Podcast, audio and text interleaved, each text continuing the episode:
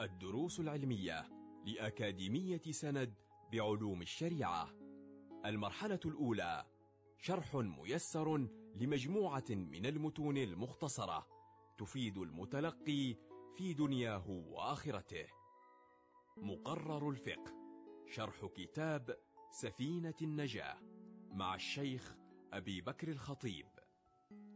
بسم الله الرحمن الرحيم الحمد لله رب العالمين وبه نستعين على أمور الدنيا والدين وصلى الله على سيدنا محمد وعلى آله وصحبه وسلم.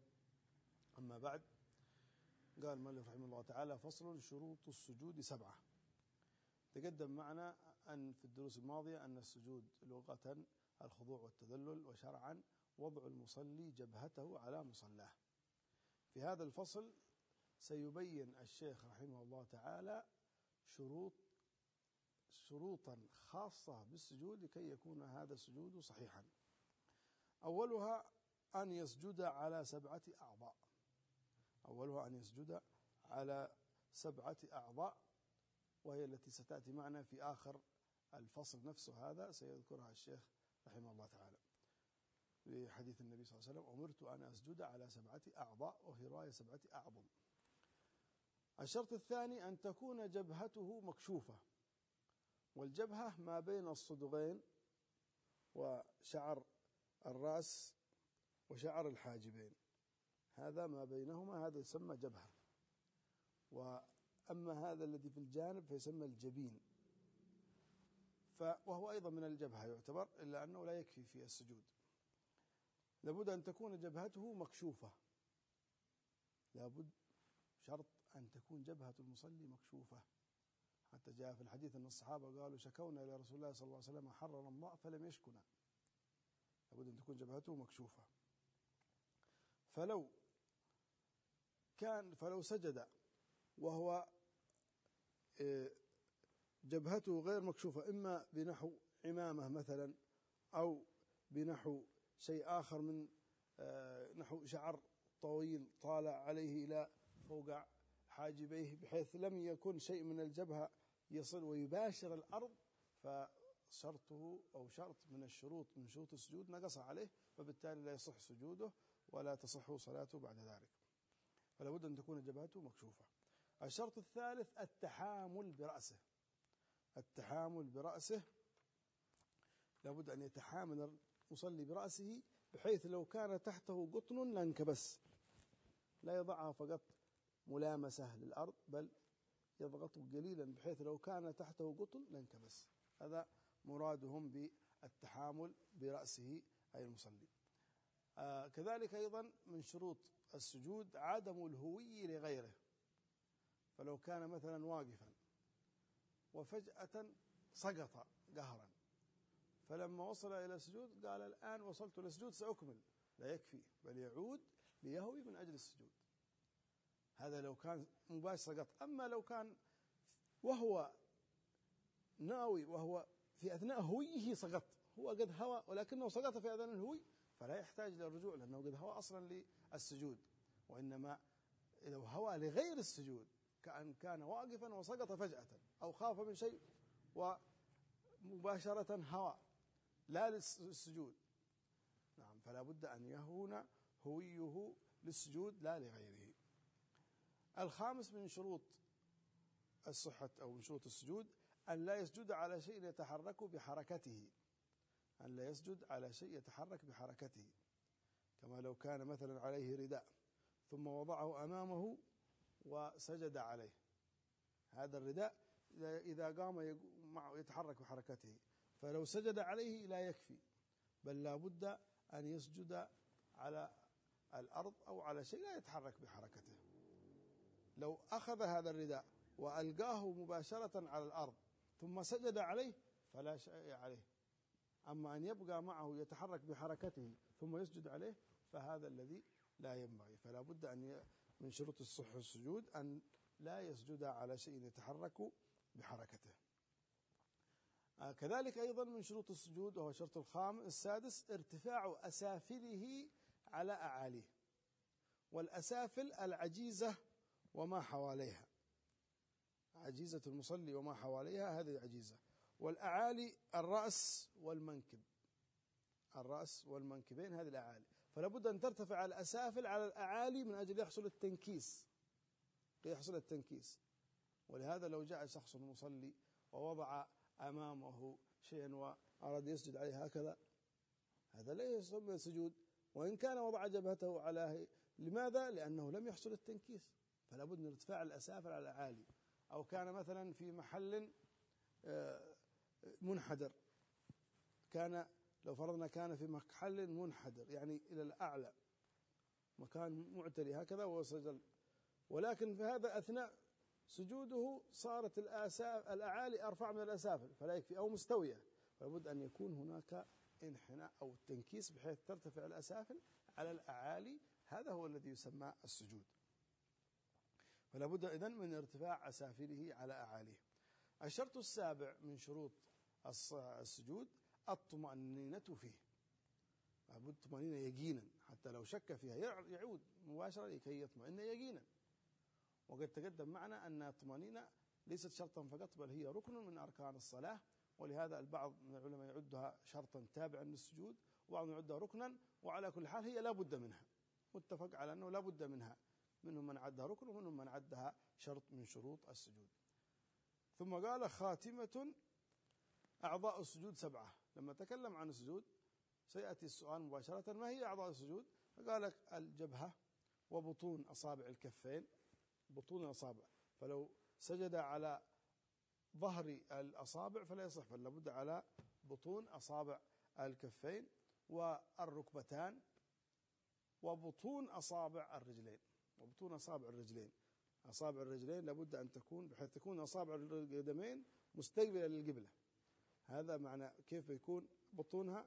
أما لو سجد عليها بالعكس وضعها فهذا الآن لم يسجد على بطون أصابع القدمين فلا بد أن يجعلها على بطونها تكون مستقبلة القبلة حتى تكون على بطون أصابع الرجلين.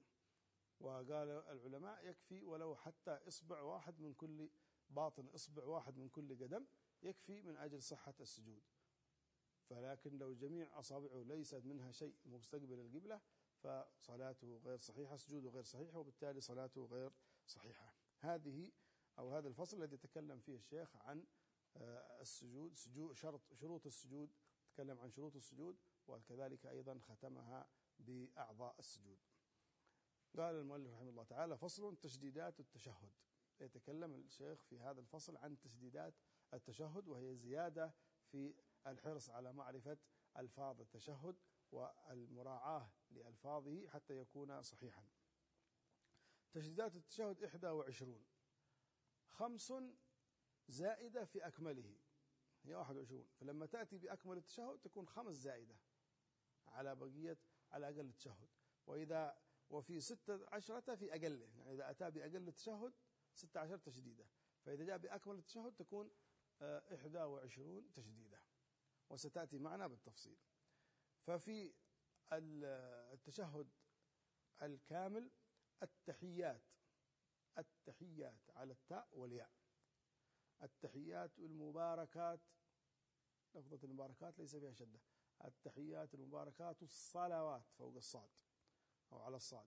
التحيات المباركات الصلوات الطيبات على الطاء والياء. الطيبات التحيات المباركات والصلوات الطيبات لله فوق اللام أو على لام الجلالة. السلام عليك أيها النبي. السلام على السين. عليك أي أيها النبي. على الياء والنون والياء. الياء الثاني. أي أيها أيها النبي. فوق النون نبي فوق الياء الثاني. ثلاثة تشديدات ورحمة الله على اللام على لام الجلالة ورحمة الله وبركاته. السلام على السين. علينا وعلى عباد الله الصالحين. على لام على عباد الله على اللام. الصالحين على الصاد. على عباد الله الصالحين. أشهد أن لا إله إلا الله. أشهد أن لا إله إلا الله على لام ألف. أن لا إله إلا الله على لام ألف ولام الجلالة. إلا الله. لام الألف إلا والله لفظ الجلالة. اثنين. وأشهد أن على النون محمد رسول الله. محمد رسول الله. على الميم محمد وعلى الراء وعلى لام الجلالة. محمد الراء راء رسول الله على اللام. هذا إذا قال محمد رسول محمد رسول الله. أما إذا قال محمدا عبده ورسوله فليس فيها شدة في عبده ورسوله ليست فيها شدة.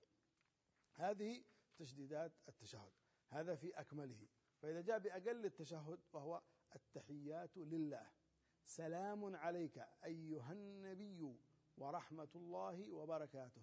سلام علينا وعلى عباد الله الصالحين. وعلى عباد الله الصالحين. أشهد أن لا إله إلا الله وأن محمد رسول الله. هذا أقل التشهد وأشهد. وهنا يحتاج المصلي أن يتنبه للواو. أشهد أن لا إله إلا الله وأن محمدا. الواو هنا لابد من الإتيان به. فلو قال أشهد أن لا إله إلا الله أشهد أن محمد رسول الله لم يأتي بالتشهد كاملا سقط الواو. فلا بد يأتي به هذا الواو يحتاج تنبه. أشهد أن لا إله إلا الله وأشهد أن محمدا رسول الله بإدغام النون أو التنوين في محمدا براء رسول. محمدا رسول الله هذه أما إذا قال وأشهد أن محمدا عبده ورسوله فهذا واضح. هذه أو هذا الفصل فيما يتعلق بأقل التشهد. ثم أردف بعد ذلك فصل آخر في تشديدات أقل الصلاة على النبي صلى الله عليه وسلم. وقال أقل الصلاة على النبي أربع. أقل الصلاة على النبي أربع اللهم على اللام والمي اللهم صل على اللام. على محمد على الميم. فهي أربع تشديدات في أقل الصلاة على النبي صلى الله عليه وسلم. اللهم صل على محمد. أربع تشديدات. وأما في أقل السلام السلام عليكم على السين. السلام. وقد تقدم معنا أن هذه من الألفاظ التي يجب على المصلي ينتبه لها لأنها خاتمة الصلاة افتتاحها التكبير واختتامها بالتسليم. افتتاح الصلاة بالتكبير واختتامه بالتسليم. فلابد يقول السلام السلام فلو جاء قال سلام عليكم لا تصح صلاته. لابد بلفظ التعريف. وإذا جاء بالتعريف فيكون السين عليه شدة. السلام عليكم. وبهذا ختم الشيخ رحمه الله تعالى هذه الفصول بهذه التنبيه على تشديدات الفات التشهد تشديدات الصلاة على النبي صلى الله عليه وسلم وعلى تشديدات أيضا تشديدة السلام وهي على السين. نسأل الله سبحانه وتعالى أن يفقهنا في الدين وأن يهدينا إلى سواء السبيل ويجعلنا من العلماء العاملين الفائزين بعلم اليقين وعين اليقين وحق اليقين إنه أكرم الأكرمين وأرحم الراحمين. وصلى الله على سيدنا محمد وعلى آله وصحبه وسلم والحمد لله رب العالمين. كنتم مع الدروس العلمية. لأكاديمية سند بعلوم الشريعة. يمكنكم متابعة جميع الدروس عبر موقع الأكاديمية وتطبيقاتها الإلكترونية. سند علم سلوك دعوة.